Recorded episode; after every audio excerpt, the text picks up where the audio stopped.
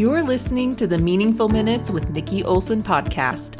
This is a show for busy Latter day Saint women who want to learn simple tools to feel confident and inspired in 10 minutes or less. Welcome. On this episode, we will discuss how to understand the fear of failure spiritually. All right, we are still on the topic of fear. In last week's episode, I talked about how fear works physically, and I want to talk a little bit more about that before I t- jump into today's fear. I want you to understand how fear is affecting you, not only mentally, but physically.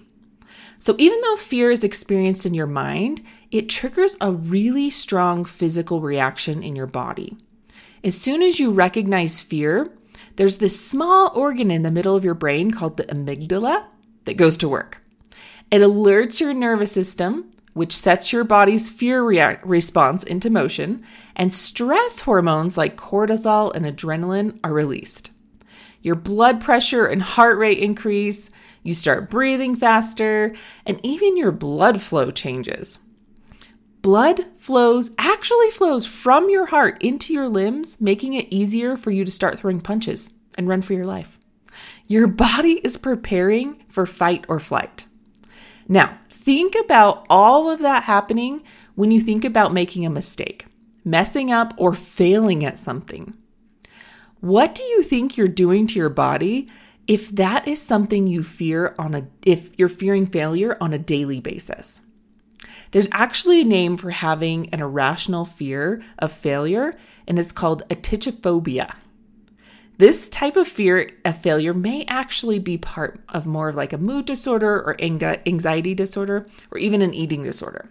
So if you feel like fear of failure is keeping you from functioning on a daily basis, that's when you want to reach out for some mental health support and treatment. On the other hand, if you can function, but these thoughts consume you or hold you back from things you want to do, or hold you back from peace, success, and happiness, then this episode will definitely point you in the right direction to get you started in diffusing those fears. Fear of failure can also be thought of as perfectionism, the fear of making a mistake in any way. This can lead you to want uh, lead you wanting to do nothing rather than make a mistake. This also leaves you feeling like you don't measure up, that things are so unattainable that you feel like giving up. When you feel like you lose motivation, desire, and courage to move forward with faith, you also start giving up on asking God for help and answers. And that can lead you to not feeling worthy enough for God to give you help and answers. In other words, perfectionism can keep you from receiving revelation.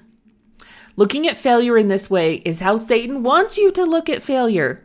He wants us to feel like we have to be perfect mothers, wives, friends, and disciples. And if we aren't, then we are inadequate and will never be adequate for the love of God. That is exactly what Lucifer fought for in the premortal life.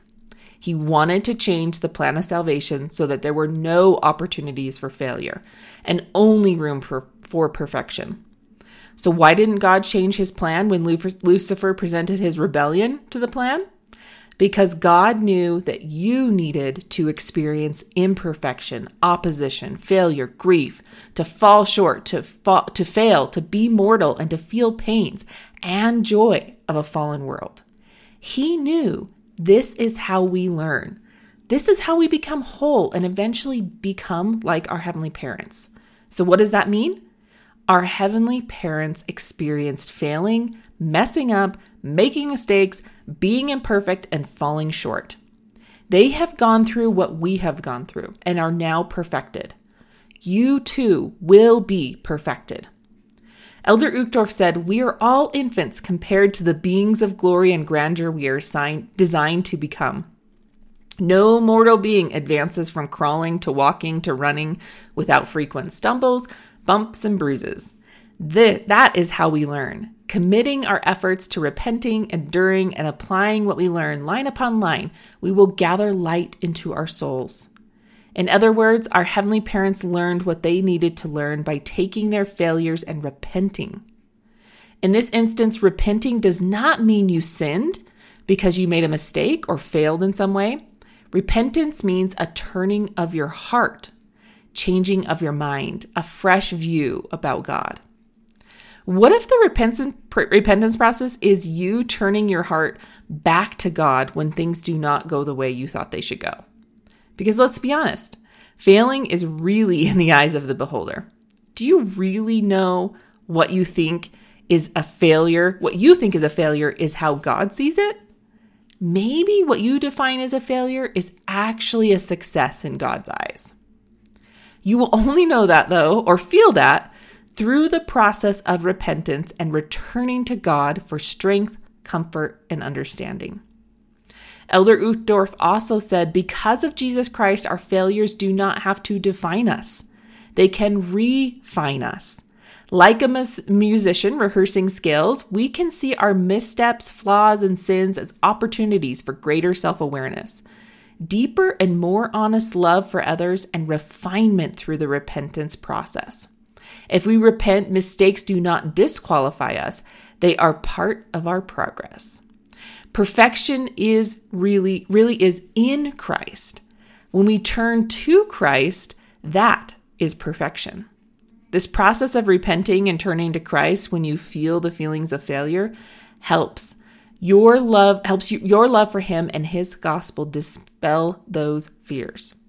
If you're wanting some concrete tools on how to turn this mindset of fear of failure as inadequacies to fear of failure as growth and opportunity, I have a mini course that will do just that. It's a free course, and I put the link in my show notes so you can try it out.